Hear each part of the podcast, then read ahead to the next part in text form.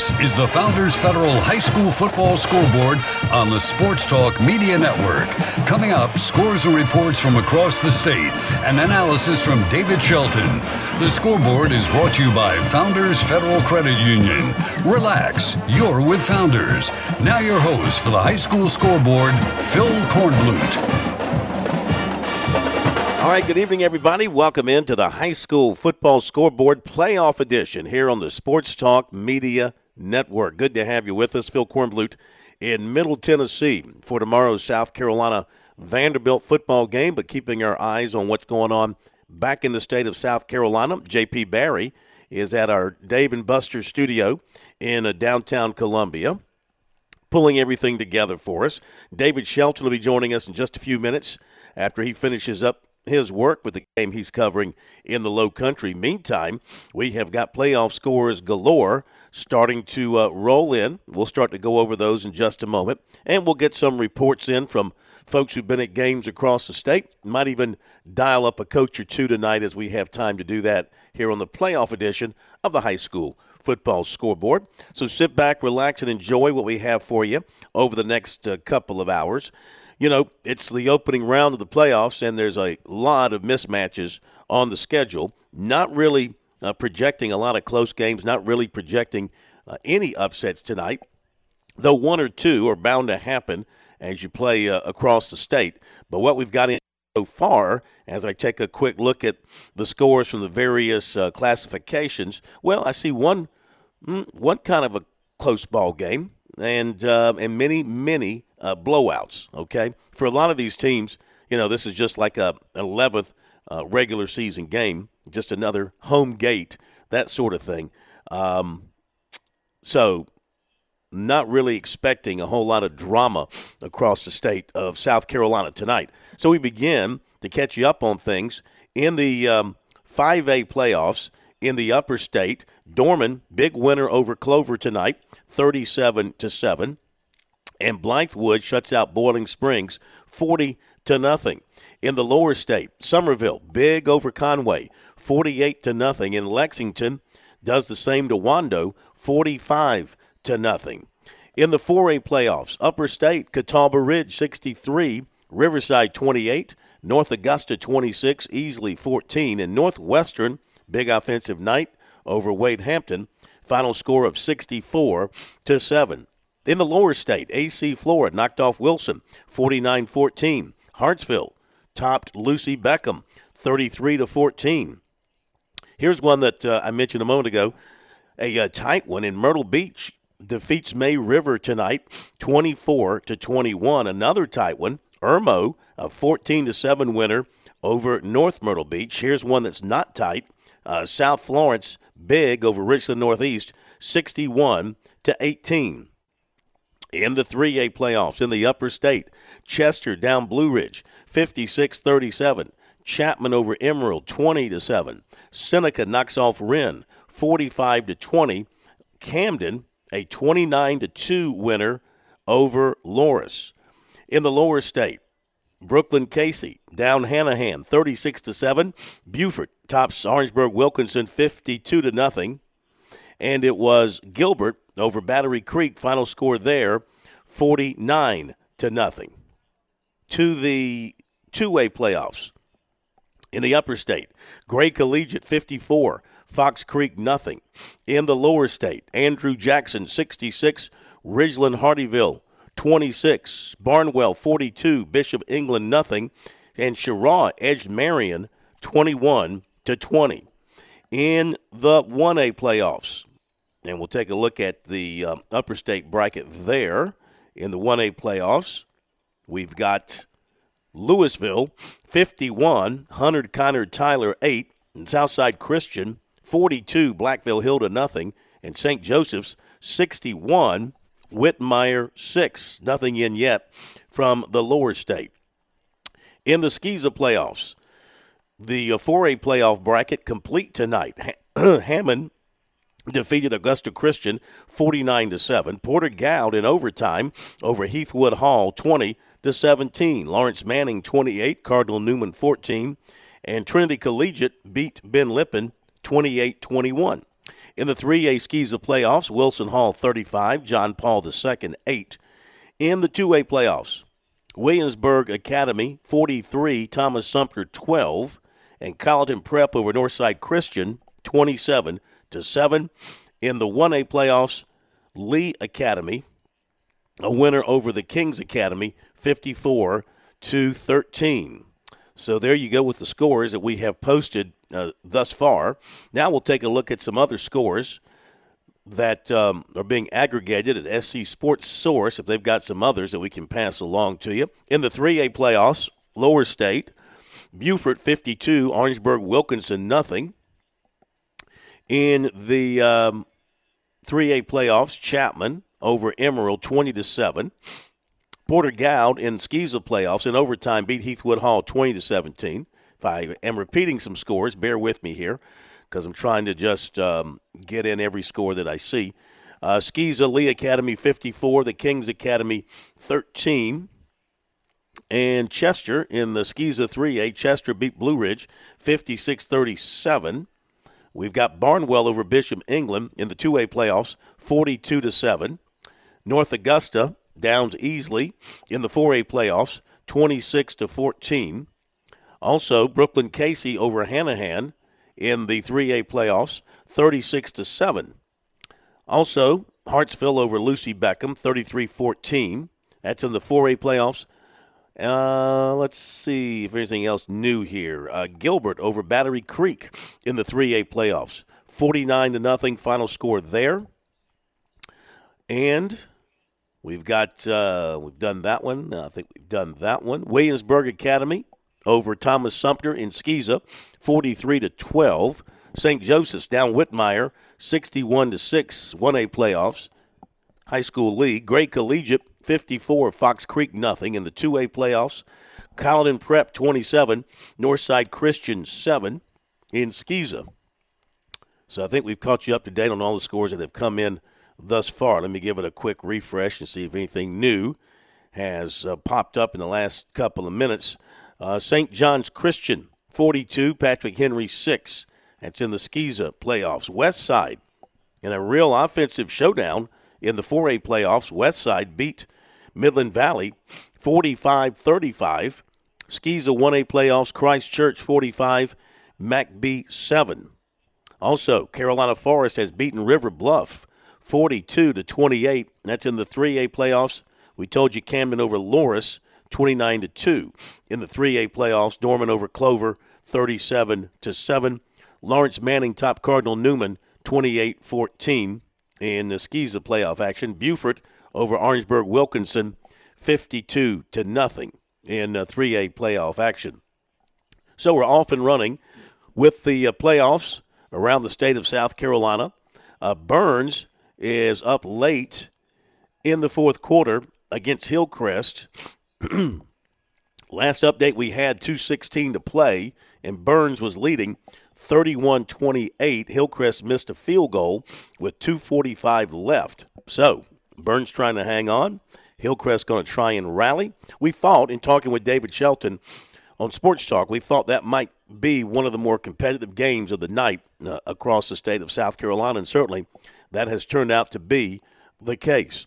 So, speaking of David, JP, let's go ahead and hit our first break of the night. Oh, we now have a final, and Burns has won that ball game over Hillcrest, 31-28. So in the 5A playoffs in the upper state, Burns advances, defeating Hillcrest in a good one, 31-28. So now, JP, let's hit our opening break here, and while we do that, uh, we'll get David on the line so we can start talking to him and breaking down some of these games. We should be getting in some uh, reporters here in a little bit with updates from uh, games around the state. We'll also try and catch up with some coaches as well.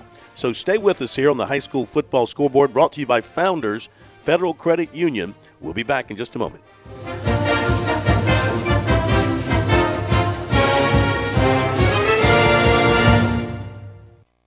Score a touchdown with Founders Federal Credit Union. With services like Founders Online and the Founders app, you'll enjoy all the perks of a big bank with local personalized service. Not a member? Joining Founders Federal Credit Union is easy. Visit relaxjoinfounders.com or one of our 37 convenient locations to see if you qualify for membership. Relax with Founders. Terms and conditions apply. Founders Federal Credit Union is federally insured by NCUA. Hi, I'm State Treasurer Curtis Loftis, and I've got a great gift idea that requires zero shopping the gift of college savings. Future Scholar, South Carolina's 529 college savings plan makes it easy. Grandparents, friends, and family can all contribute to a Future Scholar account and know that they're providing a gift that will last a lifetime. If you're looking for the perfect gift this holiday season, look no further. Learn more about the smart, easy way to save and give this holiday season at futurescholar.com. When your day calls for some winning, why not watch your favorite football team at Dave & Buster's? We've got massive HD TVs and hundreds of the hottest new games. Sip from our chef-crafted cocktail menu with exclusive drinks such as the strawberry watermelon margarita or dangerous waters. Cheer on the team with cantina nachos or wings featuring one of our 12 wing flavors. When your day calls for some winning, it's time for Dave & Buster's, where you can watch the games and play the games. Locations in Greenville, Columbia, and Myrtle Beach. You were always more than my mom. You were my role model, my best friend, and biggest supporter. You filled my days with unconditional love. And you also prepared for the day when you couldn't be here. Because of the woman you were back then, I'm able to be the woman I am now. Your planning made this moment possible. Set your family up for life. Southern Farm Bureau Life Insurance. Your friends for life. Life insurance isn't for you, it's for those you love the most. For a complete insurance review, call Buddy Bridges in Laurens County at 864 923 2174, serving Laurens, Clinton, and the shores of Lake Greenwood. Southern Farm Bureau Life Insurance Company, Jackson, Mississippi. Not licensed to do business in all 50 states.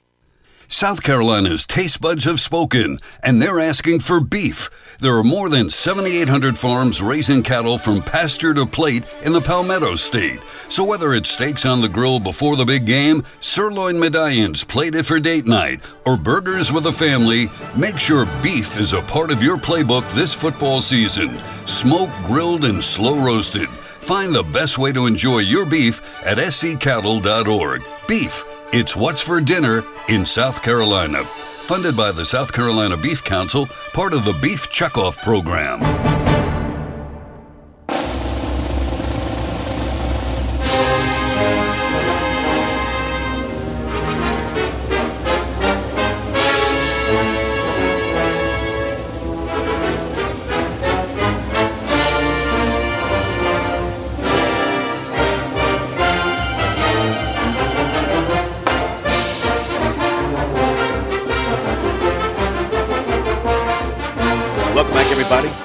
The high school football scoreboard brought to you by Founders Union.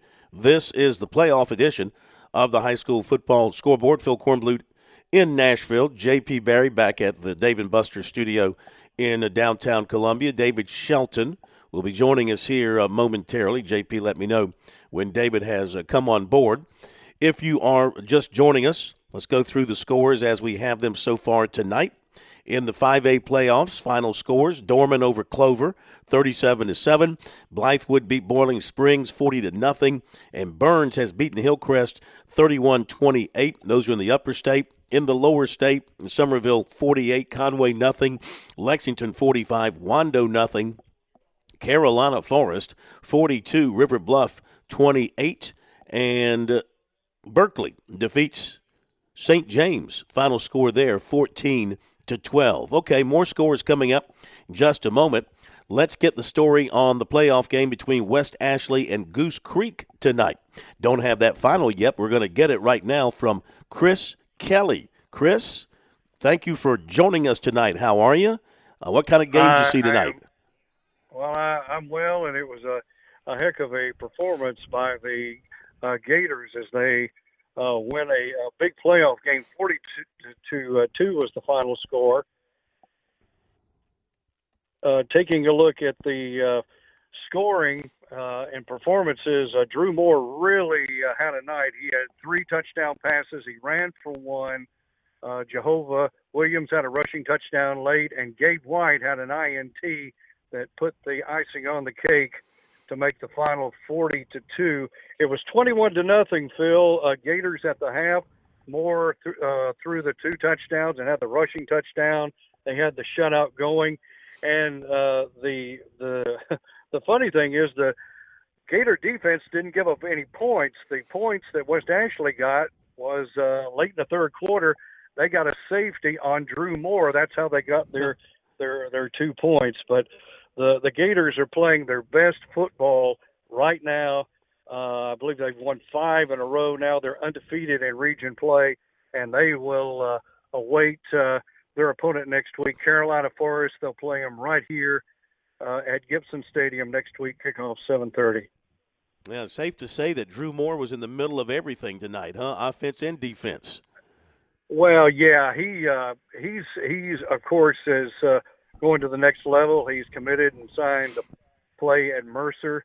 Uh, he's got uh, he's got a great arm. He's got some really good receivers, and as I mentioned to Coach Winstead after the after the game, they uh, they were 0 and 5. They beat Berkeley on the road, and then that this uh, Goose Creek team has just gotten better and better at all phases of the game, and they're starting to play their best football right now. And of course, being playoff time, that's the best time. No question. Chris, thank you so much, my man. We appreciate it. Have a great weekend. We'll talk to you next week. Okay, sounds good. And with that, let's welcome in David Shelton of the High School Sports Report, also of the Charleston Post and Courier. And uh, before we go to David, let me mention this: that Barnwell has beaten Bishop England 42 to seven. This coming from Billy Baker, who's uh, laid up tonight with uh, I don't know what you call it, a virus, maybe the a cold or the flu. He's also monitoring the Hanahan, uh, the Hannah Pamplico Estill game, and Hannah Pamplico leads Estill 52 to 50 with four minutes to go. And Barnwell won, like I mentioned, in running back Tyler Smith, 22 carries, 360 yards, and six touchdowns tonight for the War Horses as we welcome David Shelton into uh, the broadcast. Let's begin with Goose Creek. You just heard the report from Chris Kelly, and Goose Creek having a fine year. Uh, wins a playoff first round game and moving on now. And can they do some damage down the road? Well, next week's going to be a challenge. Uh, Carolina Forest will be able to score. West Ashley just is inept offensively, and Goose Creek was going to win this game because they were going to score at least one touchdown. Uh, next week, Goose Creek's defense will have to play well. Uh, Carolina Forest will put points on the board. But yeah, they have played exceptionally well down the stretch. You know, the, we, the region was pretty weak, um, and the, the better teams they played beat them, like Fort Dorchester and Beaufort and Blythewood. But they did play a tough schedule. Sumter, I mean, they played some really good football teams, uh, and Carolina Forest will be a, a good challenge for them next week. All right, tell us about your game tonight. Uh, Cane Bay defeated Ashley Ridge 30 to 13. They rushed for over 300 yards. Phil, I've been mm. doing this for 35 years. I don't know that I've ever seen a team rush the football 48 consecutive times before attempting a pass. But wow. Cane Bay did that in the first half tonight. They ran the ball 48 times and then threw a pass, and it was incomplete. And they went back to running the football. And I think they probably rushed the football. Uh, it had to be 70 times, if if not more. Um, they, that's what they do. They run the football, but uh, I don't think I've ever seen somebody do it 48 straight plays. And they rush for over 300 yards. They got six backs uh, that can really tote the mail. They're very, very good at running the football with that A-bone Abbeville type attack. Uh, but they got a big one next week because they got to go to Sumter, and and that won't be easy and that'll be a very good defense. So they'll have to. You got to think they got to be able to complete a pass. They did complete one in the second half, so they were one for two for nine yards, and at about 70 rushes for well over 300 yards. But uh, good win for them. They go to eight and two. Yeah, somewhere Chuck Reedy is smiling over that oh, information. Yeah. That's exactly the oh, kind of yeah. game plan he would like to like to operate. Uh, do they well, have you know great the offense, running backs? You know your offense is, is you know you trust your offense when you get a penalty. You're backed up in the 15. You get a penalty back to the 10, and then you run the ball three straight times and get the get the first down. So because uh, I was like they're going to throw here, and nope, they ran it three times and they got 15, 16 yards, and they needed 15, and and that's what they do. Do they have great running backs? They have six running backs and they, uh, three fullbacks and three A backs or B backs or whatever you want to call them. Uh, you know, A, B, C, D, E, F, G, whatever. And they've got a really big physical offensive line. Cameron Durant is going to East Carolina. He's a shrine bowler. He's one of the guards. Andre Mitchell's the other guard, and he's 300 pounds. They got a big offensive line. So they they don't they don't you know it is an option. They will pull it and pitch it, and but they do a lot of stuff between the tackles, and and that's what they do. I mean that's what they've done forever. And when it works, they're going to win, and when it don't work, they're going to have trouble. Hmm. All right, a big win for them. Let's see a little bit more from uh, Billy Baker talking about Tyler Smith. His six touchdowns tonight were from 47, 42, 64, 18, 80, and 16. 6'1, 207. Billy says he benches 375. He squats 575. He's rushed for over 2,500 yards and 43 touchdowns this season. Billy's wondering why he has no major offers. I think I think uh, you know I, I'm not sure if it's 40 time, um, but you know how these college coaches are. They're I mean sometimes they're darn ignorant. Uh, you know, oh he doesn't run a four four. Well, you know, but he's six one, two oh seven, and is very physical. I met him at media day in August, uh, and he is an impressive looking specimen. I mean, he's a good looking athlete and very very smart, very humble. Uh, you know, it, it's crazy how they do how these you know recruiting's different now. You can get a running back that's uh, six one two oh seven that got two years experience at the Power Five level, and he transfers. Uh, so a lot of these high school kids are kind of going to have to do something different, and and I think Tyler Smith's going to play college football. I don't know what level, but I got to believe he's going to play college football. Okay, let's go to Lane Harris, who's been a busy guy. Last night he was watching and broadcasting Coastal Carolina's win. Tonight, watching and broadcasting the win by Myrtle Beach in the 3A playoffs. Been a struggling year for the Seahawks, but you know what? Now's a good time to get hot and see if you can extend your season. Uh, and welcome in, and I should say 4A playoffs. They beat May River 24 21 4A playoffs. Welcome in, Lane. Uh, great to have you with us. What'd you see tonight from Myrtle Beach?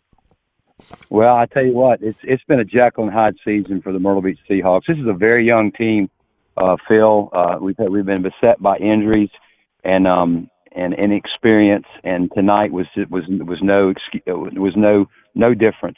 Uh, the Myrtle Beach coaches, um, after getting embarrassed last week on the ground with North Myrtle Beach, ringing them up for some big yardage, they made some experiments on the defensive side of the ball. Came out with a five-three look trying to get some man on man blocking and linebackers make the plays. But May River came out with a great game plan. Their their starting quarterback broke his collarbone in the Hilton Head win last week on like the f- fourth to the last play of the game. So they went with a backup senior quarterback, Garrett Dymel, and he only rushed for 90, 90 yards. And Jaden Jones, their running back, who's going to be in the North South game as a defensive end, 5'10, 215. He ran for about 170 yards and two touchdowns. Seahawks jumped out to an early lead in the second quarter at 10 at the 10 minute mark. Uh, Kenny Brown hauled in a 44 yard touchdown pass from junior uh, backup quarterback Wyatt Cannon, replacing Trey Dunn, who went out with an ankle injury about three weeks ago. And uh, Mickey Wilson also did a little experimenting on the offensive side of the ball too. Platooned quarterbacks between the junior Wyatt Cannon and the junior Tristan McGee. And McGee had had very limited playing time all season long and only thrown five passes, but he went wire to wire here, rotating snaps with Wyatt Cannon.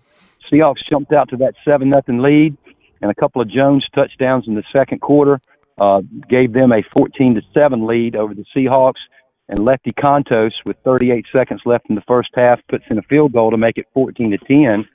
Um, midway through the third quarter, uh, Dymel, their quarterback, runs one in from two yards out and gives them a 21 to 10 lead. Malachi Washington um, who did not have a good game. He had a bruised thigh from last week's loss at Notre Dame uh, at uh, North Myrtle Beach, and um, so he didn't run the ball very well. He and Cam Ward kind of tag team the running back spot, and we tag team the quarterback spot. Let me break in real quick, Lane, and we'll let you finish up your recap in just a moment. Have to hit this hard break on the high school scoreboard.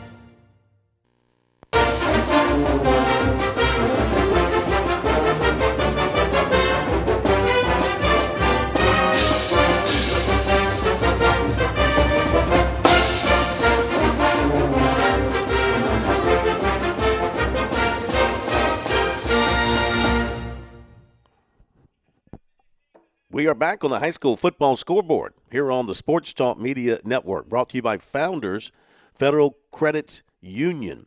Uh, David, uh, oh, let's go back to Lane real quick and let him finish up his report on the Myrtle Beach win. We do have a final. Estill beat Hannah Pamplico 60 to 56. And Billy Baker uh, telling us from his sick room that uh, Estill's in their final season as a school before before merging with Wade Hampton to form Hampton County High School. 73 yard kickoff return from Tyshawn Hopkins with 40 seconds left in the game and trailing 56 52, and they win it 60 to 56. How about that? We'll talk with David about that in just a moment and get more. But uh, Lane is still with us. Uh, Lane, if you would, uh, wrap up your report on the Myrtle Beach win tonight and what's ahead. Oh, this is some good stuff to finish finish up this ball game. Uh, the, after the Malachi Washington touchdown at the end of the f- third quarter to make it 21-17, um, the um, the uh, Sharks start on a long drive that eats up most of the fourth quarter clock, and they're inside the Myrtle Beach red zone with six minutes to go. Myrtle Beach turns in a big, impressive fourth down stop at the Myrtle Beach 10 yard line and take over on downs, uh, down four points in the ball game. They drive down the field. They'll convert three fourth down conversions by flip flopping quarterbacks between um, Wyatt Cannon and Tristan McGee. And uh, with 2.40 to go, Tristan McGee, the third string quarterback for the Myrtle Beach Seahawks, throws a 10 yard touchdown pass to Jake Doty in the corner of the end zone. A PAT made it 24 21. The Sharks drove right back down the field, got back inside the Myrtle Beach red zone with under a minute to play. And then with under a minute to play, one of these youngins making his first start tonight, Ante Campbell, a sophomore cornerback, comes up and punches the ball out of Gage Duncan's hands. Michael Gilliard, the Shrine Bowl inductee, falls on the fumble, and the Seahawks take over and kneel down for a 24-21 win. We got West Florence next week. Jamie, Jody Jenrette, and those guys over there, and that uh, flashy quarterback they got. We're gonna we, they beat us 25-21 in the regular season. We hope we can play good. We got to stop the run better. The Seahawks have been getting gashed on the ground. But the the young kids made a big made a big game tonight. Got to win and get to survive. The Myrtle Beach Seahawk 2022 Road Tour continues next hmm. week. Very good, Lane. Thank you very much, my friend. We appreciate it. Enjoy your weekend. You too, Phil. Thank you very much, uh, David. How about Myrtle Beach? Kind of the season they've had, and then now they put something together in the first round of the playoffs. And you know, sometimes you catch lightning in a bottle. You can put together a couple, three wins, and all of a sudden you're feeling pretty good about yourself. Yeah, I mean, I, I felt like they had a good chance to win this game, um, especially with uh, with uh, May Rivers quarterback out. But you, you heard what Lane said, how Mickey Wilson. This is why he's a championship level coach. He figured it out. He started playing two different quarterbacks. He does some things different. Uh, they've had a tough, tough regular season, but the playoffs are a different animal. And I tell you, you know that that first game with West Florence uh, back in September was a four point game, and I'm not saying I'm not calling the upset here, but I'm saying that Myrtle yeah. Beach will not be, you know, they will not be intimidated. They they know they can win the football game if they just play well. So that'll be a, you know, that'll be a re. I mean, a pretty good team's gonna get knocked out of the playoffs next week. All right, let me ask you about the Estill win over Hannah Pamplico, sixty to fifty six. First thing comes to my mind is you're Hannah Pamplico and you score to go up 56-52 but then you kick it off. I guess they must have kicked it deep, and the guy took it back for the winning touchdown. What about that ball game? Sixty to fifty-six. Well, I mean, the rules say that when you score, you got to kick it off. So I, I don't know what what else they could have done. Uh, they they certainly weren't going to onside kick or squib it, and I don't know the how it worked out, but man, you, I mean, I, Estill is a really good team. This would have been a big upset. This was a four beating a one, um, Hmm. and this has been a big upset. But you got to really feel for Hannah Pamplico. They have lost. They lost by one point to Johnsonville, who's undefeated. They lost by seven to Lamar. They lost by three to Latta. They lost by seven or eight to, to Lakeview, and then they lose tonight on basically the last play of the game. So I mean, they have had some tough, tough luck.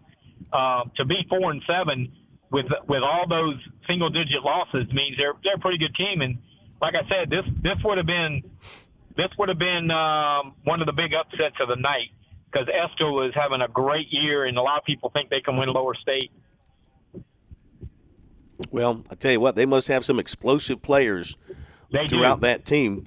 Yeah, yeah. They do have some explosive Especially this guys. kid. They've got they've got athletes at receiver, and you know they you got to remember, you know, a couple weeks, well, about a month ago, they beat Bamberg Ehrhardt forty-two to seven. I mean, they drubbed them. Hmm. Now there were some things there were some things in that game. You know, Bamberg was without several key linebackers and all, but they uh, but uh, Estill Estill's got some explosive players. There's no question. Okay, let's uh, continue with uh, reports from guys at games tonight.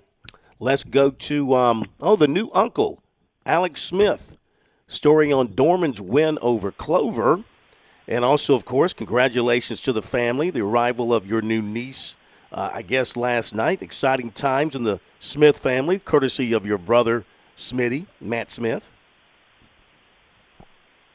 Yeah, thanks so much, Bill. Yeah, I appreciate your kind words. Uh, yeah, we're we're glad to have a new addition to the family, and uh, tonight the Dorman Cavaliers went on the road to Clover for the second time this year, and uh, this time, even though it was a similar outcome, uh, Dorman looked like a much different football team from the first time they played this year. Uh, the defense was dominant from the outset. Uh, the Cavaliers, with their fourth different quarterback of the season, were able to go and get a tough road win at a, at a tough place to play. Uh, but the defense was the story. The first time these these teams met, wide receiver Dion Brown for Clover had over receiving yards against the Cavaliers. Tonight they held him to 15 yards on two catches, under 100 yards through the air for Clover tonight. The Dorman defense was the story, uh, and they were the reason the Cavaliers came away with such an impressive win.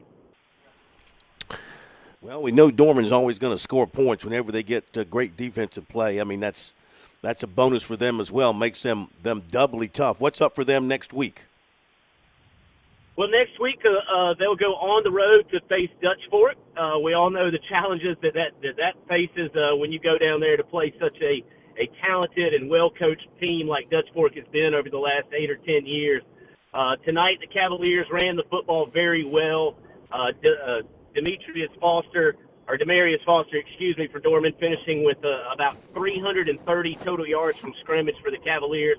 They'll need something similar again next week, and and they won the turnover battle tonight. And I think those are some of the keys that if you're going to beat a Dutch Fork team, you're going to have to run the football. You're going to have to force some turnovers, uh, and and you may need a big play on special teams.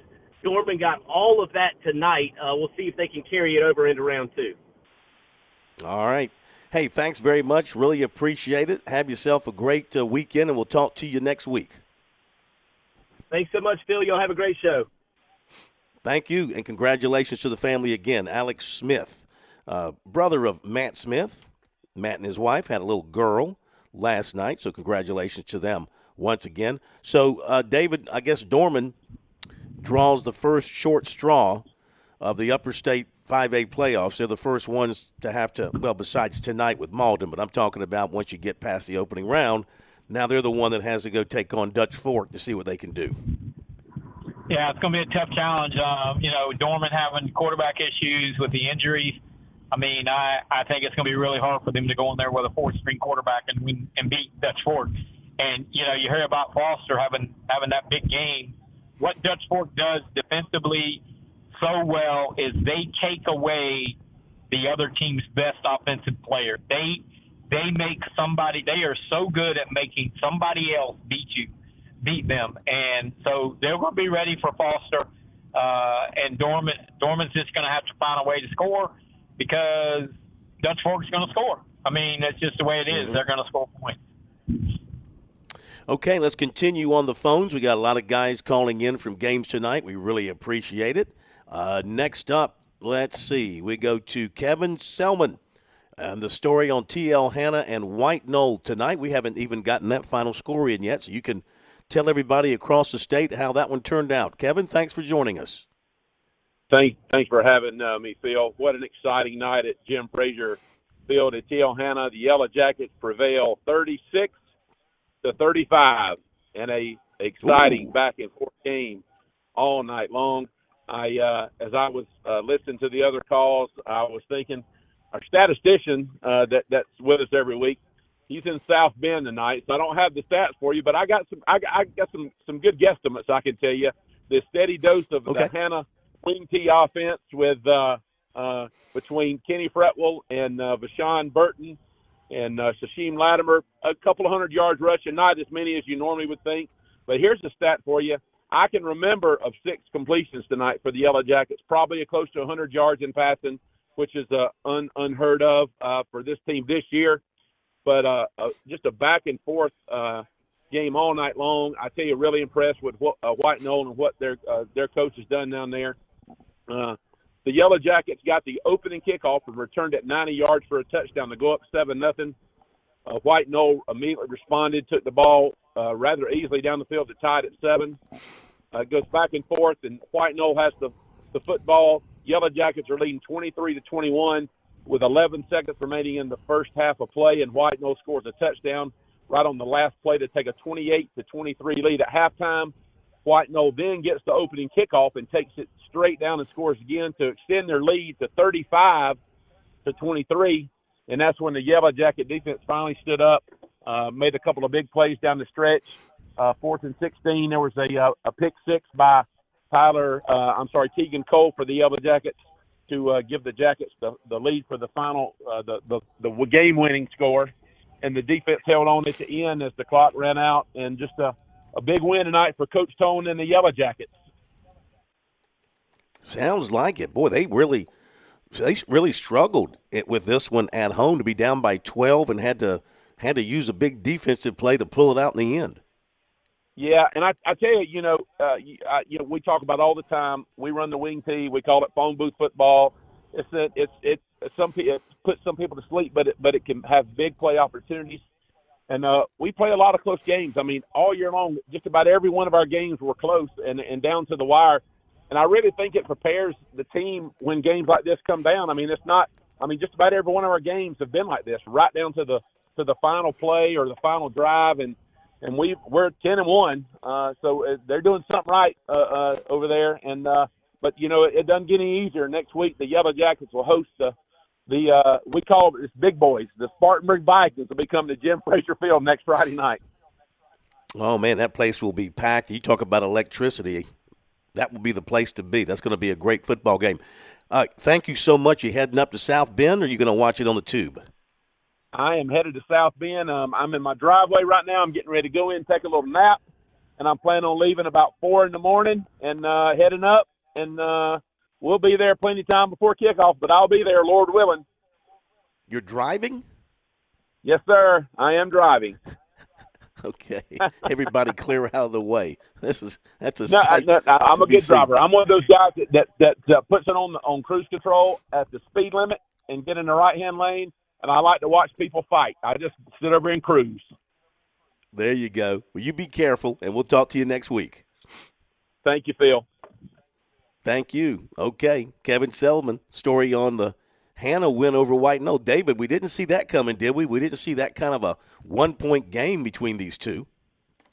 Uh, no, no, but but I tell you, you know, we've been we've been listening to reports all year, and and Hanna Hanna's defense has given up some stuff this year, and if they don't play better next week, um, they're they'll get beat by Spartanburg. But but they're finding ways to win, and like Kevin said, they're ten and one, so they're doing something right.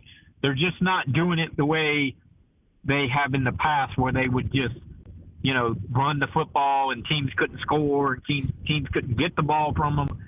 Uh, but White Knoll, I tell you, Coach Pelham over there, coming from Dutch Fork, uh, he's got them going in the right direction. I mean, I I felt like they could. I felt like that White Knoll could compete in this game. I, I didn't. I, I certainly didn't say think it would be a 36-35 game, but I, I thought they could compete because they played some good teams. You know, they played Dutch Fork, Lexington, River Bluff. They played a good schedule, and uh, I didn't think they would be intimidated by this. But uh, but obviously, Hanna's offense is still pretty darn good. Uh, Uh, but they got to get. They're going to have to play really good on defense next week to to get by Spartanburg. Hey, real quick, let me ask you: Did you get a Fort Dorchester Stratford final? No, I have not even thought about it, but I will look on my email when I get a chance because I usually get a okay an email a stat sheet from them. That's the one in the 5A, the one 5A playoff game. We do not have a final in on yet. All right, we need to take a break before we get up against it, and then we'll get back to more reports. So appreciate you folks hanging on. Going to get to you in the order that you rolled in, so don't go anywhere. And we'll get to as many of the reports here before the top of the hour, and then more as we hit the um, 11 o'clock hour in just a few minutes. You stay with us as well because you're listening to South Carolina's only statewide high school football scoreboard show every Friday night right up to championship weekend. Brought to you by Founders Federal Credit Union. Founders Federal Credit Union knows your life is busy and your money is important. We are proud to offer local personalized services and convenient online services like Founders Online and the Founders app. You'll love being with us as much as we love serving you. Visit relaxjoinfounders.com or one of our 37 convenient locations to see if you qualify for membership with Founders. Relax, win with Founders. Terms and conditions apply. Founders Federal Credit Union is federally insured by NCUA. Touchstone Energy cooperative members save more, more on electricity, and members save more on insurance, groceries, healthcare, restaurants, travel, concerts, and sporting events through Co op Connections. Touchstone Energy is an alliance of the member owned electric cooperatives, and as a member, the power is yours. Experience the power of co op membership with Touchstone Energy and find out how much you can save on electricity and a whole lot more at touchstoneenergy.com. Hi, I'm State Treasurer Curtis Loftis, and I've got a great gift idea that requires zero shopping the gift of college savings. Future Scholar, South Carolina's 529 college savings plan makes it easy. Grandparents, friends, and family can all contribute to a Future Scholar account and know that they're providing a gift that will last a lifetime. If you're looking for the perfect gift this holiday season, look no further. Learn more about the smart, easy way to save and give this holiday season at futurescholar.com. In Columbia, South Carolina, game days are our specialty. Whether you're watching the game from inside the stadium or from the big screen at your favorite local spot, the energy remains the same. Craft the perfect fall Saturday in a city where there is plenty of action on and off the field. From tubing and kayaking to Soda City to rooftop restaurants and plenty barbecue. We're ready when you are. Plan your weekend at experiencecolumbiasc.com.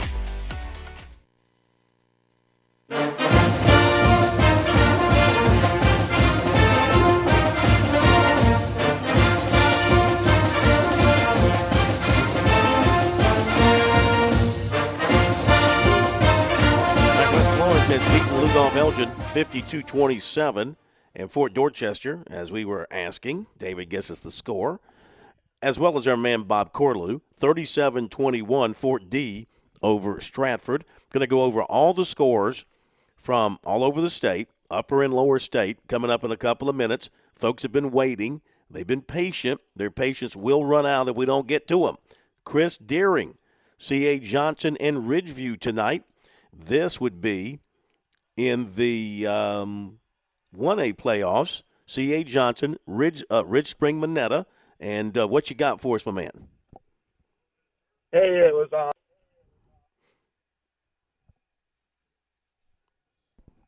Ridge Spring Monetta 35 to 12. And, uh, you know, just big for that program. Scotty Dean's trying to build something over there. Uh, Caleb Pearson, the quarterback, ran for five touchdowns tonight. Um, the defense ended up with about eight sacks.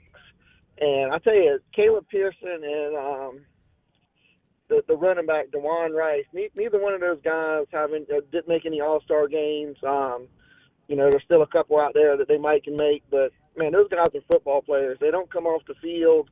Um, I think Rice had about, about five of the sacks by himself, and just a really big win for C.A. Johnson tonight.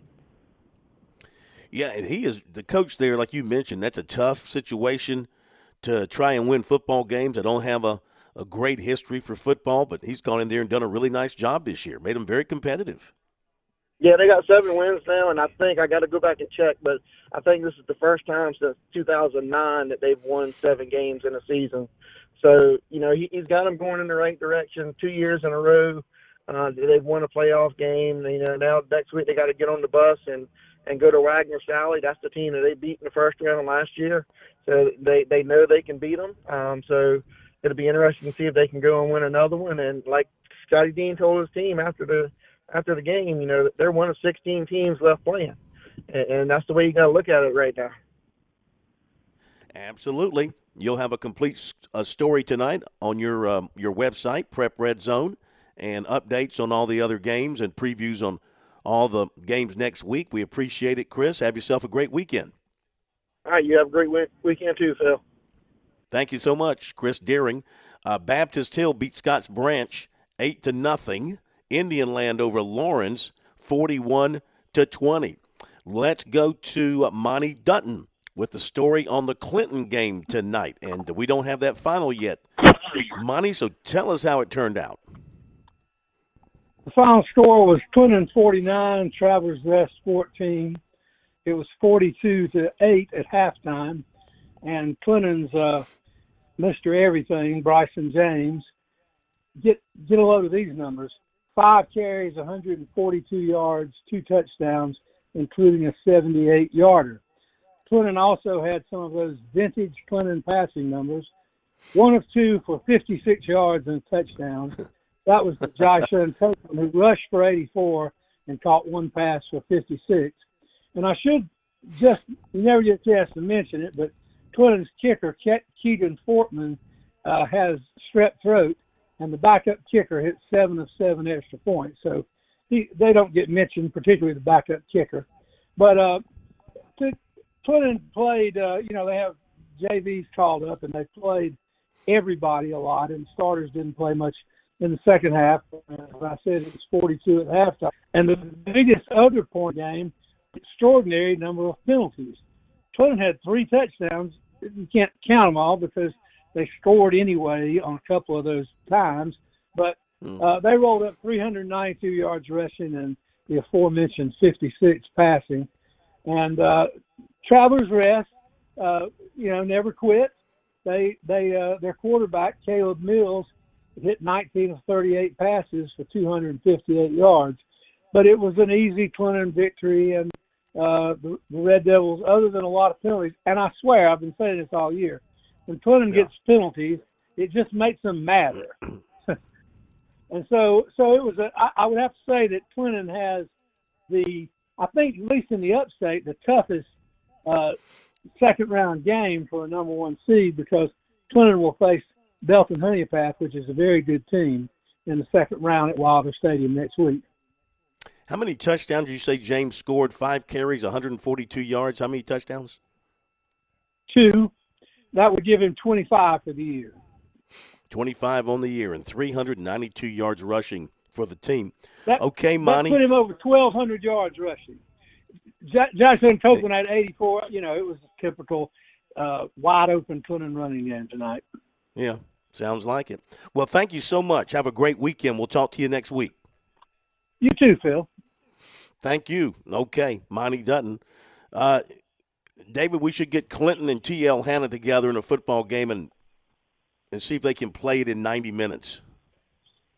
Well, I don't think there'd be any doubt. Uh, you know, after the game I watched tonight with Cane Bay, I'd I'd, I'd put Cane Bay in that category. If you know the, the those type of games are so great when you have early deadlines at the newspaper. I can tell you that. Yeah, really. But you know what? I mean, coaches they find offenses that work that work with the players that they have available, and they make it work. And it works for these teams, and they become very successful. Well, I mean, it's all about blocking and tackling, and if you can block them up front, you can you can run the football. And uh, you know, I'm I'm old school anyway. I I like the running game. I, I'm not a big spread guy. I mean, I understand it scores points and sells tickets and all that, but I like these teams that that, right. that line and try to be physical. Hang on, hang on, old man. We'll be back after the break.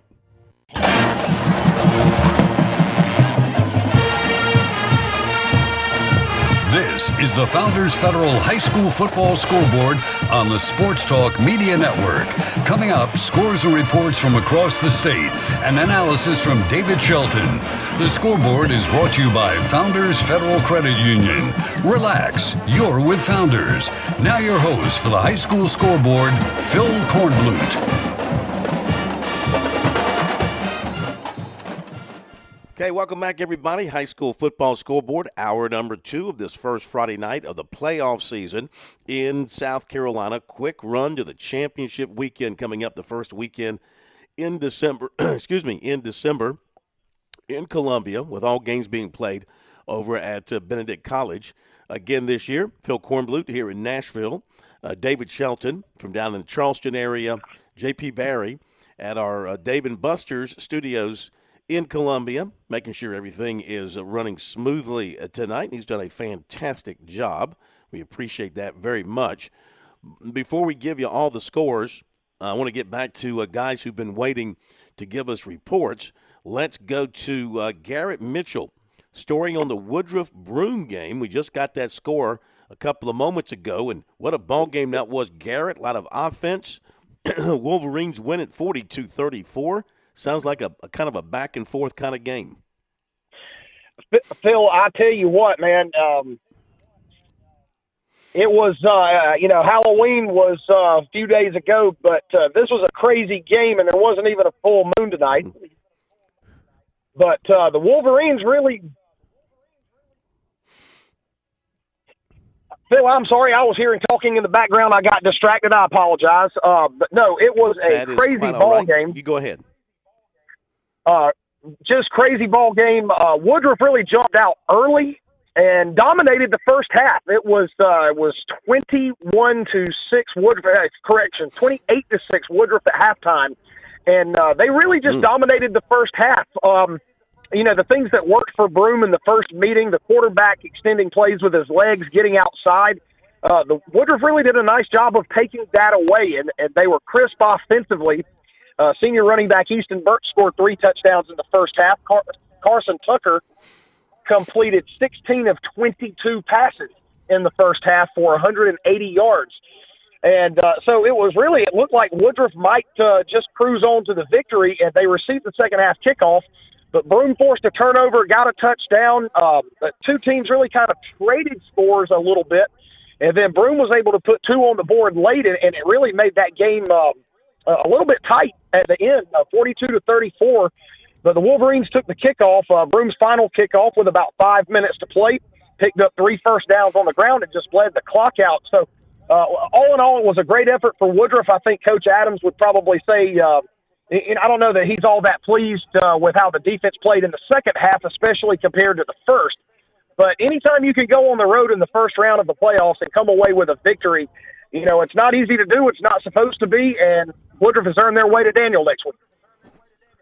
Absolutely. And the quarterback you said had a had a really sharp game, especially in the first half.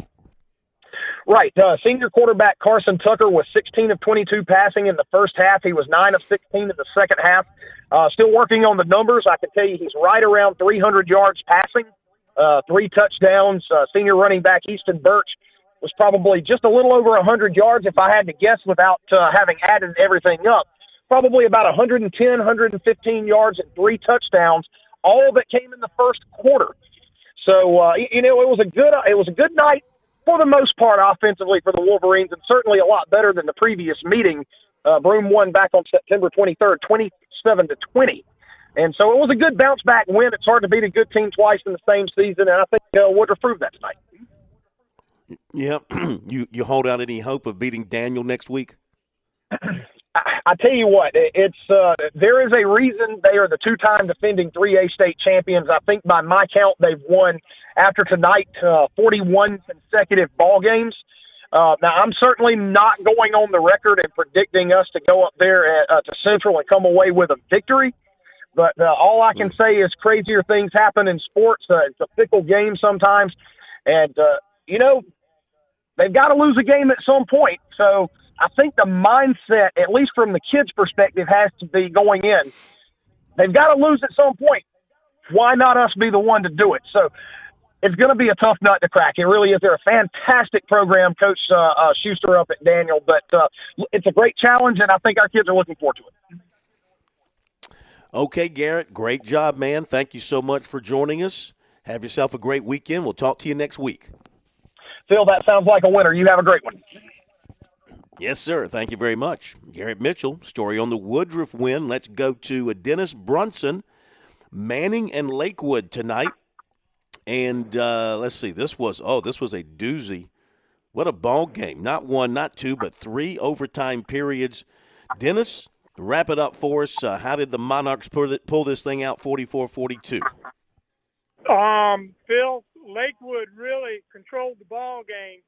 It was um, it was twenty. Um, they they were winning twenty to fourteen. They scored in the fourth quarter to go in front, and Manning had struggled offensively pretty much the entire ball game, and they put together a if I'm remembering right, a 95 yard drive and had a came up with a couple of um first down um first downs on fourth downs to tie the game, and then they couldn't get the two point conversion to win it. So we go to the overtime, and then nobody could stop anybody. um, um, hmm. They um they, they took turns um trading touchdowns and two point conversions. Um, Lakewood just gave the ball to Seneca Moore, and he um he scored all three touchdowns in the overtime. But um he got he finally got stopped on um on the um final um two point conversion attempt, and and that was the last play of the game. Um, late, um, Manning was giving the ball to um, Jalen Cord. He's about six foot two eighty, and um, and he he was able to get it in the end zone for him. It was just a um, it was crazy that um, that both teams' defenses played pretty well the entire ball game, and then they couldn't come up with stops um, in the overtime. But the win improves Manning to nine and two. Um, first playoff win for Manning in a very long time. I'm not sure the exact date, um, the exact year, excuse me, but um, they will be moving on to. Um, they'll be traveling to Lexington County to take on Gilbert on next Friday night. Heck of a win for the Monarchs there. Triple overtime, big two point conversion stop to win it. Dennis, thank you very much, sir. Great report. All Talk right, to you Phil. next week. Have a great weekend. Thank you. Okay, you too. We go to, uh, thank you. Let's go to Bruce McNeil, the voice of the Sumter High Gamecocks. He comes down from Wisconsin, and all he does is call victories, except for just one time this season. Otherwise, it's been nothing but W's for the Gamecocks under Bruce's watch. Another one tonight, Bruce, 33 14 over Chapin. Yeah, pretty uh, tale of two different halves, really. Chapin had bus troubles and ended up bringing half the team in one bus and the other half in another. And the officials allowed the delay of about 20 minutes, almost probably 30 by the time we got the game started.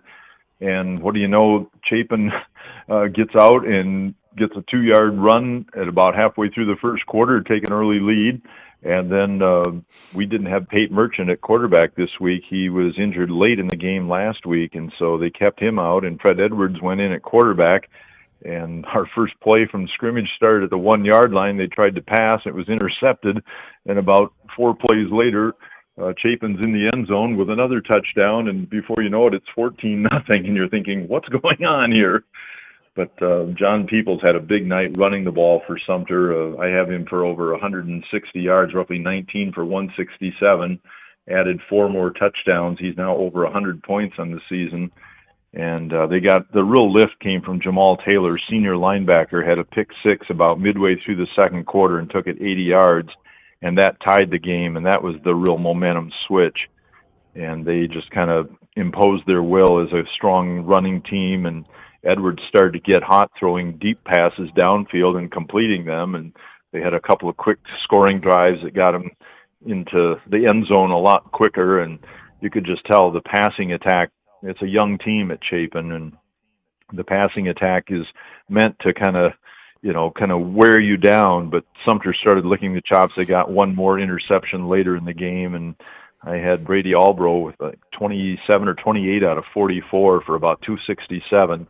He threw for one touchdown, but had a couple of picks, and their ground game just really didn't add much. So it was all Sumter. They scored the last 33 points of the game and went on with that win. Yeah, what you probably don't know is because you weren't here, is Chapin had a quarterback who was one of the best, who is one of the best quarterbacks in the country, but he's at IMG Academy down in Bradenton, Florida now. Uh, yeah, so coach that was a big coach mentioned that before the game. Yeah. Yeah. Yeah, they had a very special quarterback. That makes all the difference in the world. Tell us about the People's Kid. Give me some details on him. Uh, just really strong tonight. Um, he, you know, they do a lot of direct snap to him sometimes as a wildcat, and uh, most of his scrimmage yards came as handoffs, and they run strong to the left side of their offensive line. Uh, they're big on that side. Mason Gregg's about 295 at guard, and uh, Valdez Holmes about 270 at tackle, and they they are really strong running left, and then they get a lot of cutback lanes and he just was uh you know just his he's very good. He's quick off the off the start. He's just a sophomore and really ran well. He had um 34 yards in the first quarter had 98 by the half 133 after three and had scored um three touchdowns by then and then picked up the fourth one here as he tacked on about another 40 yards in the fourth quarter and just you know 19 for 167 and just really solid Very. What's his first name? uh John Peoples I'm sorry yeah J- John. No, He- I just missed it earlier. I Yeah. wanted to make sure I got that right. So John Peoples, Yeah. 167 yards, four touchdowns. Okay, and um, you guys will get Cane Bay next week, uh, and and that should be a, a real test for your defense because they run the ball. They love to run the ball. That's pretty much all they do. As David said tonight, you might not know this. Cane Bay, according to David, who was at the game, 48 straight plays of running the football before they threw a pass. Wow. That sounds like a lot of the teams I saw in Wisconsin. run, run, run. Yep, you're going to yeah, see that uh, next week. Yeah, this this game kind of broke down in the second half. Both teams unofficially over 100 yards in penalties, and the, most of those came in the third and fourth quarter. A lot of unsportsmanlike, a lot of holding, a lot of just. It really got. It really kind of lost its flow and momentum, and like every other play would have a flag, and so the game started late and just kept running late. but a win is a win. They don't care after you've put them in the book, right? Exactly right. You don't give it back. Hey, thank you so much. You have a great weekend. We'll talk to you next week. Yeah, we'll be looking forward to that. Thanks so much. Thank you. All right, Bruce McNeil, the story on the Sumter win tonight. So we've got every score in now from the high school league playoffs, and we're just missing a few scores here and there from the SCISA playoffs. So we're going to hit our break. When we come back, we'll go through the scores by classifications, let David break down each class, tell you what. Well, there aren't a whole lot of surprises. A few tight games in there that might raise some eyebrows, but in terms of the victors, pretty much gone to chalk so far. But now, now things will get really interesting starting next week. We will do a deep dive into the mind of David Shelton. I know that's scary. We'll do that after the break. Show your team pride wherever you go with Founders Federal Credit Union's collegiate debit cards. Get your University of South Carolina and Clemson University debit cards at any Founders office or by calling 1 800 845 1614. Plus, our debit cards are digital wallet ready, so you can pay however you please. Not a member? Visit relaxjoinfounders.com or one of our 37 convenient locations to see if you qualify for membership. Terms and conditions apply. Founders Federal Credit Union is federally insured by NCUA. Your home is where your memories live. It's where you laugh and where you love. We understand the importance of the valuables under your roof, tangible and intangible alike. So no matter what's around the corner, we'll be there, offering you and your family the support that's made Farm Bureau Insurance a trusted name for nearly 70 years. You deserve more. You deserve a promise. Learn more at scfbins.com. Call me, Alex Satterfield, at 803 749 9171 for all of your Midlands insurance needs. When your day calls for some winning, why not watch your favorite football team at Dave & Buster's? We've got massive HD TVs and hundreds of the hottest new games. Sit from our chef-crafted cocktail menu with exclusive drinks such as the strawberry watermelon margarita or dangerous waters. Cheer on the team with cantina nachos or wings featuring one of our 12 wing flavors. When your day calls for some winning, it's time for Dave & Buster's, where you can watch the games and play the games. Locations in Greenville, Columbia, and Myrtle Beach. South Carolina's taste buds have spoken, and they're asking for beef. There are more than 7,800 farms raising cattle from pasture to plate in the Palmetto State. So whether it's steaks on the grill before the big game, sirloin medallions plated for date night, or burgers with a family, make sure beef is a part of your playbook this football season. Smoked, grilled, and slow roasted. Find the best way to enjoy your beef at scattle.org. Beef it's What's for Dinner in South Carolina. Funded by the South Carolina Beef Council, part of the Beef Checkoff Program.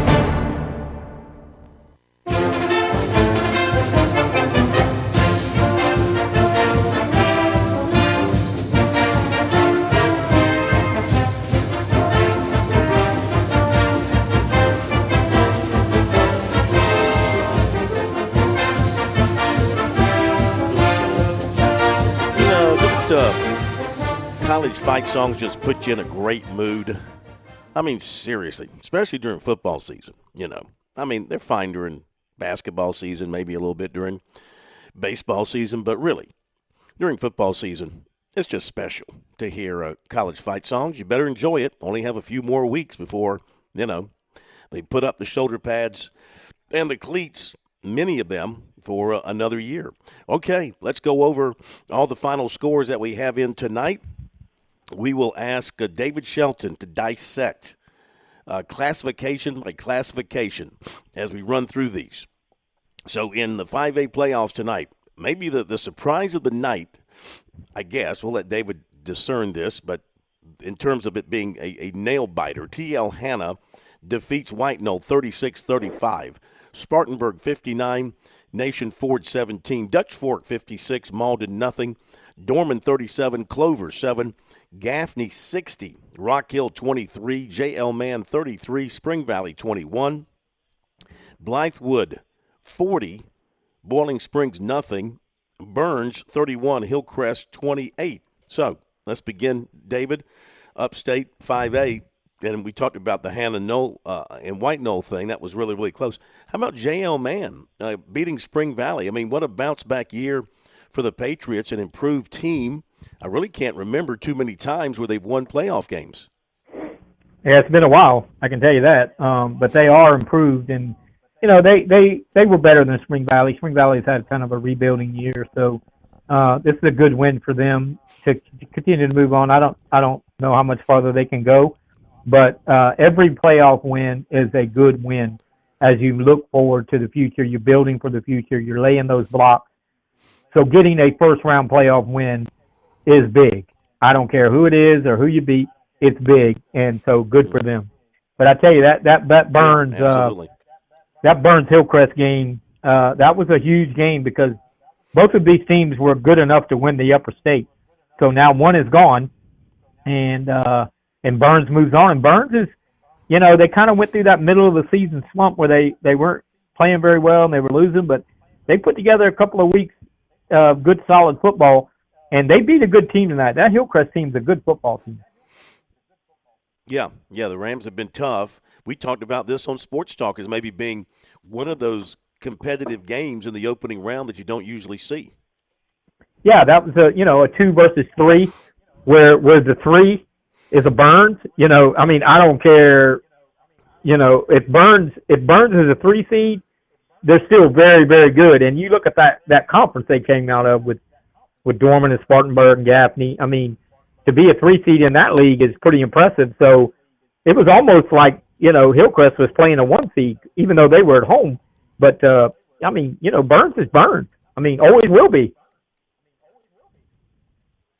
Okay, let's go take a look at the um, lower state in the 5A. Final scores tonight. We talked about Sumter, 33 14 over Chapin. Just to reflect on Chapin for a moment, David. I mean, if Bradford had stayed, what kind of team, what kind of year could they have had with him at quarterback?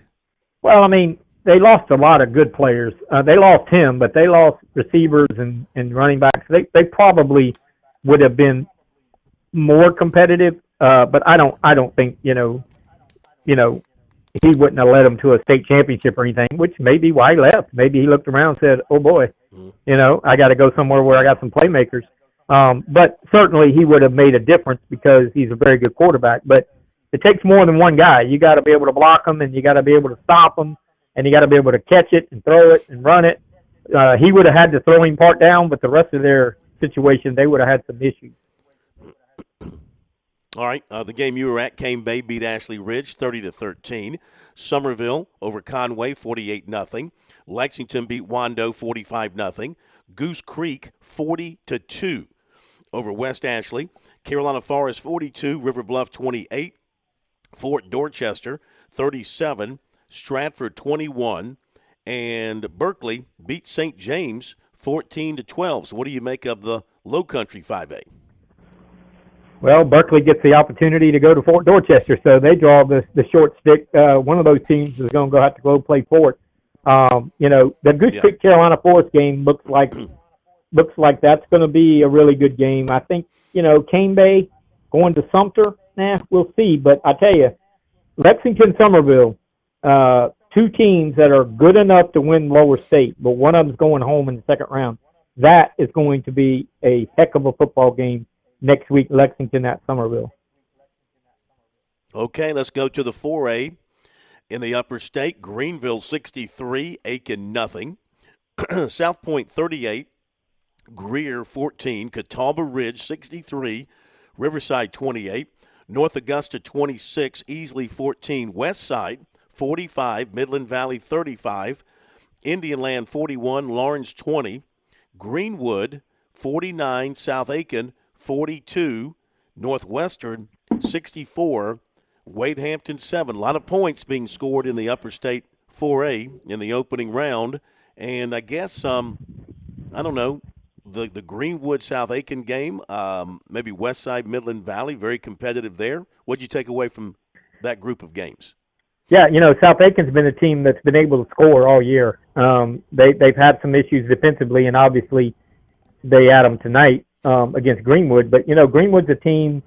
Their record doesn't look real shiny, and things. You know, you kind of wonder, but they're they're pretty good. And I'm not saying they're going to win next week or even after that, but I'm saying, you know, yeah. for them to win the first round game is a big step. I think Northwestern kind of showed that they're, you know, kind of establishing themselves as the team to beat in the upper state. But Catawba Ridge bounced back with a nice win tonight. Westside continues to win, so it's going to be some interesting second round matchups next week. Yeah, what about South Point and Greenville? I mean, you talk about putting in some fresh light bulbs in the scoreboard. You're going to need that in that ball game. yeah, especially on Greenwood side. You better you better have uh you better the scoreboard operator better take a nap that day because his uh his night from 7:30 to 10 o'clock is going to be really busy. No question. All right, 4A Lower State, AC Flora continues to win 49 14 over Wilson. Hartsville over Lucy Beckham 33 14. West Florence 52. Lugoff Elgin 27. Myrtle Beach 24. May River 21. Irmo beat North Myrtle Beach 14 to 7. James Island 32. York 14. Bluffton 49. Westwood 20 and South Florence 61. Richland Northeast 18. Your take. Well, I think uh, looking at looking at where we go next week, uh, James Island Irmo will be a very competitive matchup. Um, you know, everybody keeps keeps and rightly so. I'm not saying this is wrong, but everybody points to South Florence and West Florence and AC Flora in the lower state. Uh, but this James Island team, they're a little sneaky. They got some players. I've seen them up close and personal. Uh, they got a really solid quarterback, not a not a big time college prospect, but the guy just makes great throws and that never throws a pick. Um, you know, so they're going to be at home. I think James Island could get to the third round, and and then we'll see. You know, with the South Florence, AC Florence, you know, Myrtle Beach, Myrtle Beach and West Florence, that rematch, uh, that that's going to be a really good game to watch to see how that turns out. Well, you know, Myrtle Beach, they feel like they owe them something Are they good enough to rise up to do it? We'll see what kind of tricks Mickey Wilson might try and put together. I mean, you, you heard earlier that they made some adjustments for their game tonight, and it paid off in that three point win over May River. Okay, we'll continue to go through the scores after this timeout. Also, uh, Ian Guerin, he'll join us to talk about the uh, North Myrtle Beach game tonight. That'll be coming up after the break.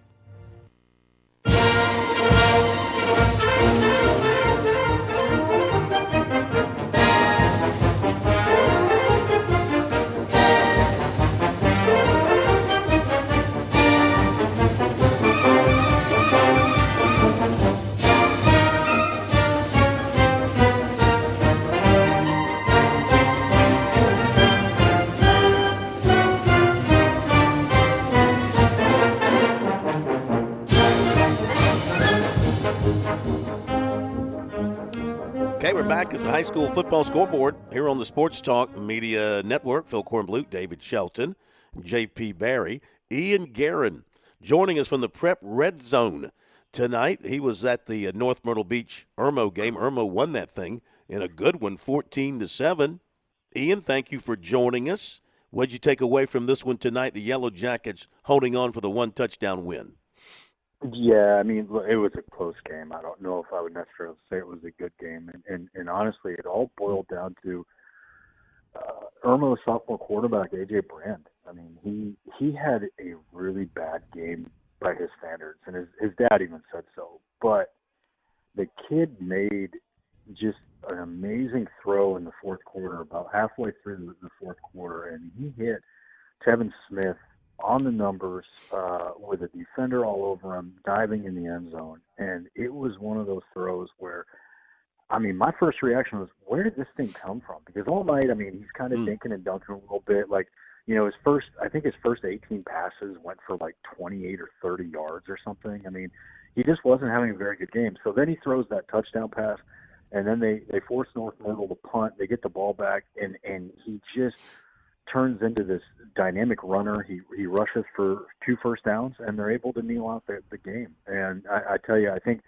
uh, you know, and this is what you know I'm working on for Prep Red Zone right now. I think those three plays, the the throw and the two scrambles, are what college recruiters are looking at, and that's why he's got some offers, and that's why he's going to get a bunch more. Because I tell you what, that throw was was really special, and it was a it, it really capped off a game that otherwise was was very ugly. The offenses looked like they were completely out of sync. Um, there just wasn't a lot there, but you know, I, I just think that, that that's that's the takeaway right there. I mean, his other touchdown pass the yeah. game was a well, he reached down. It was well designed. Yeah, it was a well designed play, but um, he, you know, it just wasn't anything special. Yeah, he reached down deep, I guess, when when it was most needed. What about Irmo moving forward now? And they'll draw what James Island next week, so what are you expecting there? Yeah, they they're going to have to play a lot better. They're going to have to be able to run the football. Uh, James Island is having you know one of their best seasons ever. It's a a really special team, and and obviously uh, with uh, you know my my teams in my neck of the woods.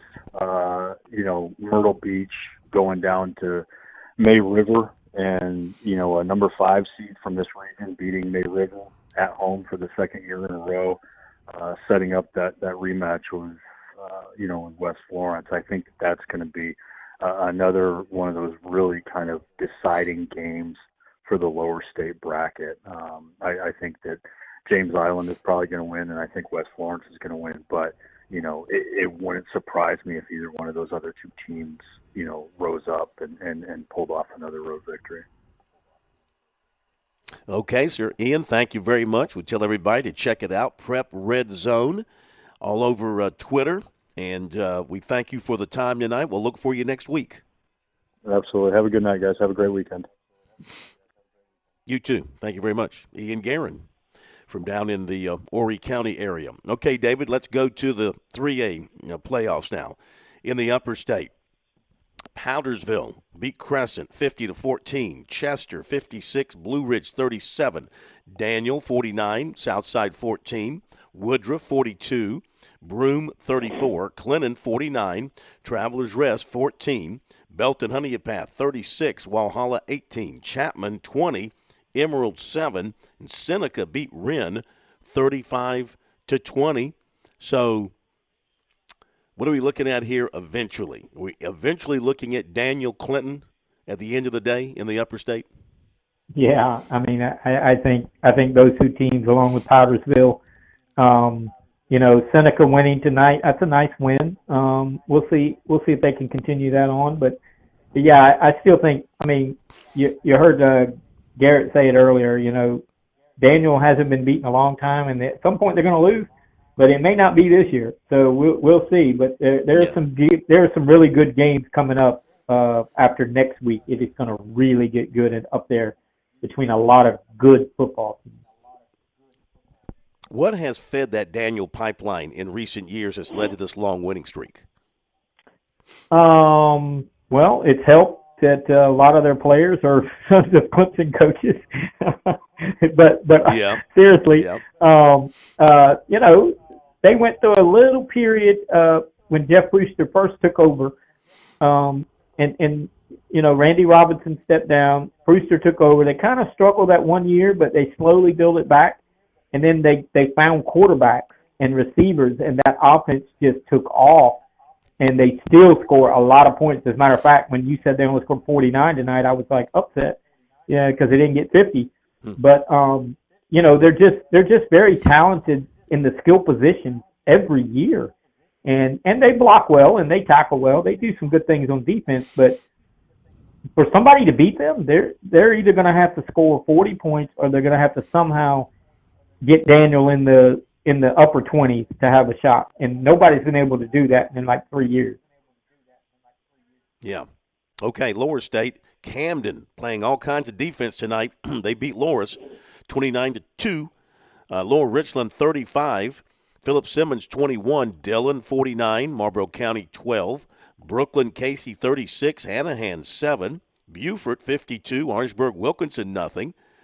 Crestwood beat Aynor 38-30, Gilbert 49, Battery Creek nothing, and as we got the report earlier, three overtime. Manning defeats Lakewood, stopping a two-point conversion 44-42. So I guess still Dillon looks like the cream of the crop in the lower state. Camden is certainly capable, especially when they play great defense like they did tonight.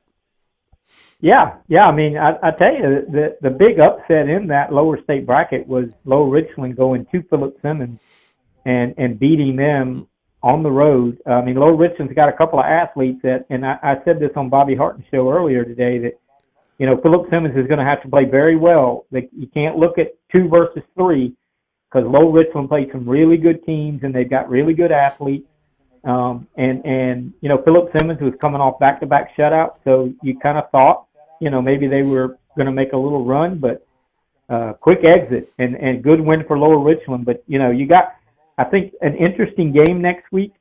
If Brookland Cayce goes to Dillon with their full roster, they they were out a couple of guys tonight and still handle Hanahan, but Hanahan is not Dillon. Um, but Brookland Cayce will be physical with Dillon. They're the one team in the lower state, other than Camden, they're the one team that will really match you physically. They will punch you in the face, and and you have to respond. And Dillon really hasn't been tested. Um, so would it be, you know, um, I think it was last year or the year before, this game between Dillon and Brookland Cayce was just a close slobber knocker. And uh, you know, if Staten if Staten plays, the quarterback plays for Brookland Cayce. He didn't play tonight, but if he plays next week, um, you know, they they may put a little scare into Dillon. We'll see. Okay, let's go to the two A in the Upper State. Abbeville showing playoff form. They beat Columbia seventy to fourteen. Newberry advances, beating Batesburg Leesville thirty to twenty. Silver Bluff twenty seven. Mid Carolina fourteen. Fairfield Central 28, 96 7. Strom Thurmond 35, Chesnee 7, Keenan 62, Landrum 29, Gray Collegiate 54, Fox Creek nothing, and Saluda 43, Liberty 7. Um, correct me if I'm wrong, just by following them, following their games, their scores this season. The dark horse here, to me, seems to be Strom Thurmond because they, they've had a really good year. Um, they've been on a roll here over the last half of the season. It, it, looks like they've got something going this year at Strom Thurmond. Yeah, yeah. This, this is uh, you, you you said it right. They're the sleeper. A lot of people in the upper state are looking at Gray, Abbeville, Saluda. Um, that's really the the teams that everybody's kind of keeping an eye on. But but this Strom Thurmond Mm-hmm. team has won some games. They played very well late. Um, you know, we'll see. Um, it's gonna at some point somebody's gonna have to knock off Abbeville and Gray, um, and we'll see if Yeah. if uh, Strom Thurmond can do that. Um, but right now, you you still have to point to Gray and Abbeville as one of those two teams looks like um, they're going to be the upper state representative. But we'll see. We'll see. I mean, Fairfield Central is All right. capable. Um, it could be some close games. Lower State, Andrew Jackson, 66. Ridgeland Hardeeville, 26. Timberland, 26. Kingstree, 6. Barnwell, 42. Bishop England, nothing. Andrews, 50. Buford, 21. Oceanside Collegiate, 41. Lee Central, nothing. Wade Hampton of Hampton, 13. Central, 7. Cheraw, 21. Marion, 20. Woodland, 47. Lake Marion, 33. What do you make of the lower state? Well, the big upset, a four beat a one. Uh, Cheraw beating Marion 21-20. Um, that's a that's a four beating a one. I think that's the only one that I've heard tonight. Um, and Cheraw was coming off a really nice win last week over Chesterfield. Um, so they're kind of playing better. They've only got three or four wins, but Mar- this Marion team was was good enough to win or good enough to contend for lower state. So that's one really good team knocked out. Uh, They were nine and one. So that's one really good team knocked out. You still got, you know, Oceanside. You still got Woodland down there, um, Barnwell. So that that lower state is still, you know, pretty stocked full. But Marion was one of those teams that, you know, we were interested to see if they could make a run, and and it ends prematurely very quickly. But uh, and that Andrews win over Buford. I know they were at home, but that was you know that was a matchup of teams that were eight and two. Both of them were eight and two. So one really good team was going to go home tonight, and and I think it's a good sign for Andrews that that they came to play and put up 50 points because uh, that's a good win for them. Okay, and Oceanside Collegiate continues to roll, and they'll get uh, Wade Hampton next week. Hampton got anything for them? Um, you know they'll they'll be physical with them, and they'll they'll probably play pretty good defensively. I, I just don't know offensively if they can score enough. Oceanside's got some some weapons on offense, and they really they don't have everybody yet. Uh, but when when they get their running back, I don't know if he played tonight. I, I would think that he didn't because they could have rested him another week. But when Vaughn Blue gets back in that offense and when he's 100% healthy, they're going to be real tough to beat. Okay, let's take a look at the 1A Upper State. Christchurch 45, McBee 7, Calhoun County 33, Dixie 21, Lewisville 51, Hunter Kinard Tyler 8, Denmark Olar 40, McCormick 8, Wagener Salley 56, Ware Shoals 37, C.A. Johnson 35, Ridge Spring Monetta 12, Southside Christian 42, Blackville Hilda nothing, and St. Joseph's 61, Whitmire 6. Again, dark horse that I like in the upper state, just based on following their scores and the kind of year they had, Lewisville. I mean, this is a team that, you know, for years was great, and then they kind of dropped off a little bit. I think they got very small in their student body population and few numbers on the football team, but they've bounced back, having a great year. They win big tonight. Yeah, yeah, they are. They are the sleeper. A lot of people are talking about St. Joe's, Southside Christian, Christ Church, um, in the Upper State, and not a lot of people are talking about Lewisville. But it's going to get, it'll get settled here in a couple of weeks. But I, I think you're right. I think Lewisville is a team that if if one of those top three doesn't doesn't really focus and play well, Lewisville's capable of beating them. How do three teams, St. Joseph, Southside Christian, and Christ Church, probably in terms of mileage, about what, ten miles from each other in a in a circle? I don't know for sure. I, they're kind of up in that area of Greenville, I think, all kind of close together. But all Yeah. three have put together really strong football programs. Uh, yeah, I mean, you know, Christ Church, you know, they kind of they kind of stumbled. You remember a couple years ago they won like fifty something games in a row, um, but they kind of went to two A, kind of stumbled a little bit, and now they, you know, Quinn Hatfield's got them going in the right direction. They're very very competitive. St. Joe's, same thing. They they had some good years and they kind of fell off, and now they're back in Class A. Um, Southside Christian has won a couple state titles in a row. Uh, but you're right. I mean, they they just uh, they're just finding guys, and you know we we don't want to get involved in that big R word that people use when talking about those schools. Um, but uh, but they have they have uh, been very successful this year, all three of them. Yeah. All right. Lower State one A, uh, Johnsonville fifty seven, Military Magnet fourteen. In the Leon Maxwell Bowl, Bamberg Ehrhardt 42, Latta 12. Latta was driving at the end of the game. Lamar 41, Allendale Fairfax nothing. You all right? Baptist Hill 8, yeah. Scotts Branch nothing. Estill 60, Hannah Pamplico 56, Carver's Bay 65, St. John 6, Cross 39, East Clarendon nothing, and Lakeview 43, Whale Branch 21. Here we go again with Lakeview making their playoff move here. Um, they'll get Cross next week. What do you think about the lower state? Well, I, I think that that game between Cross and Lakeview will be a really good matchup. Um, Cross is really good. I've seen them. They're they're they're a very good football team. So Lakeview going on the road will be a big challenge for them. I I still see Estill and Bamberg and Johnsonville. You know, as long as they stay in the bracket, they got a chance. Um, all three are very explosive uh, with good athletes at the skill position. So, you know, uh, and when you look at that, when you look at Cross and when you look at Lakeview, along with those three I just mentioned, that's the one thing they all have in common is they all have skill people. Um, running backs, receivers, quarterbacks, they all have those. Uh, Cross more of a running game, but the other guys can throw it around a little bit. And as you saw tonight, Estill returned the kickoff to win the game. Uh, that would have been a huge upset, four beating one, but uh, they found a way to win that game. Okay, in the SCISA playoffs in 4A, Hammond 49, Augusta Christian 7. In overtime, Porter-Gaud 20, Heathwood Hall 17. Laurence Manning 28, Cardinal Newman 14, and Trinity Collegiate 28, Ben Lippen 21. 3A, PD Academy advances with a forfeit over Hilton Head Prep, which only had 15 players available, so PD advances.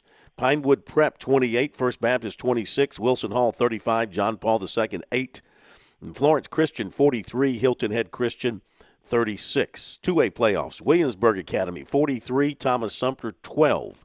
Bethesda Academy 46, Spartanburg Christian 14, Beaufort Academy 52, Orangeburg Prep nothing, and Colleton Prep 27, Northside Christian 7. 1A playoffs.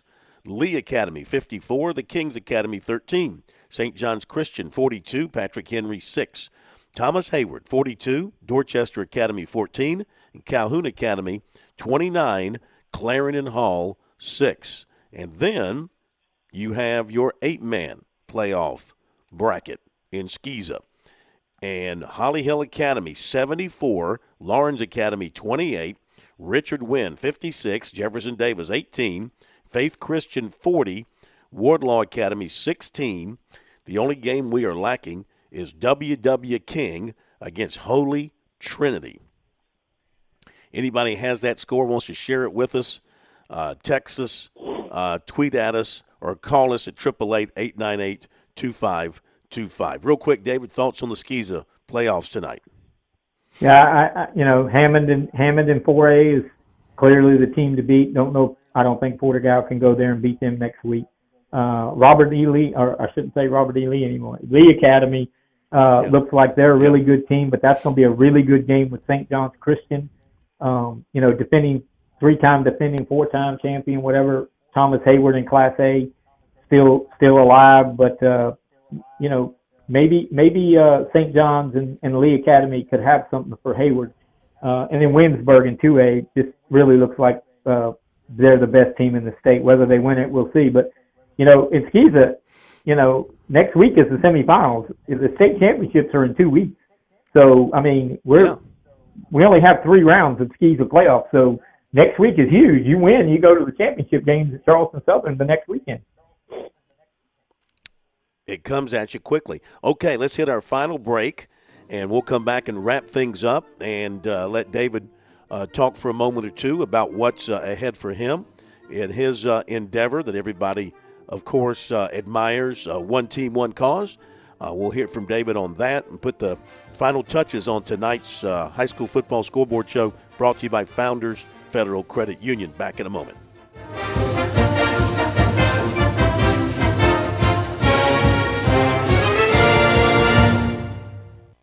Show your team pride wherever you go with Founders Federal Credit Union's collegiate debit cards. Get your University of South Carolina and Clemson University debit cards at any Founders office or by calling 1 800 845 1614. Plus, our debit cards are digital wallet ready, so you can pay however you please. Not a member? Visit relaxjoinfounders.com or one of our 37 convenient locations to see if you qualify for membership. Terms and conditions apply. Founders Federal Credit Union is federally insured by NCUA.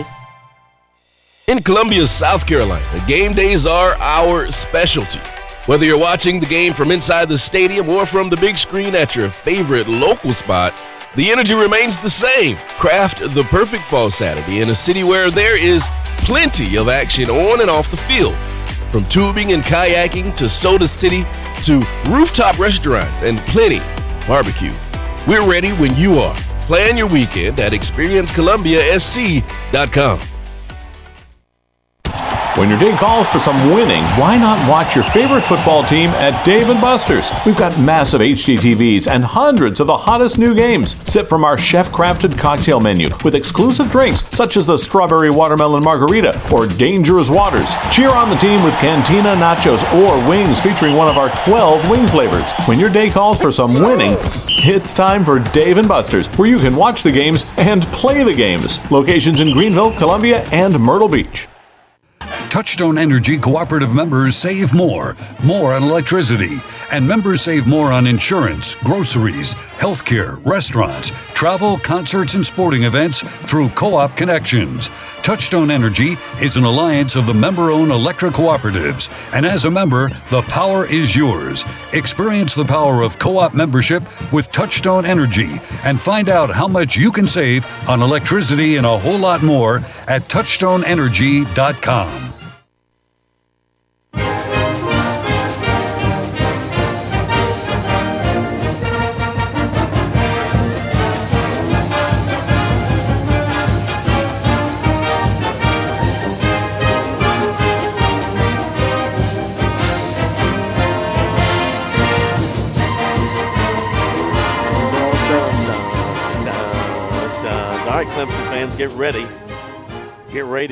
tune a few times tomorrow night, maybe. We shall see. David, real quick before we let you talk about one team, one cause, I just saw this. Greg Deal from the Greenwood paper tweeted this out. Abbeville, in their 70 to 14 win tonight, they ran 11 offensive plays the entire game. they had two punt returns for touchdowns. They blocked a punt for a touchdown. They had a pick six and according to uh, Chris Trainor, another reporter, they had several one play scoring plays. So just bing, bang, boom for. That might be a record. That might be a record. 11 Gotta plays, be. 70 points. That might be a record. That and your what you saw tonight, I guess, will go down yeah. as the record-setting moments of uh, this Friday night. Okay, before we wrap it up, one team, one cause. Uh, what's working for you? What you got coming up? Well, I got a big event this week, uh, Tuesday and Wednesday. I'm hosting the first ever one team, one call low country basketball jamboree, high school basketball. No. Uh, we're gonna we're gonna have some girls games on Tuesday night. Uh, so instead of sitting around and watching the boring election results, come watch some basketball. And then on Wednesday night we'll have some boys games, um, three or four hours each night. Uh, I got about 28, 28 teams involved.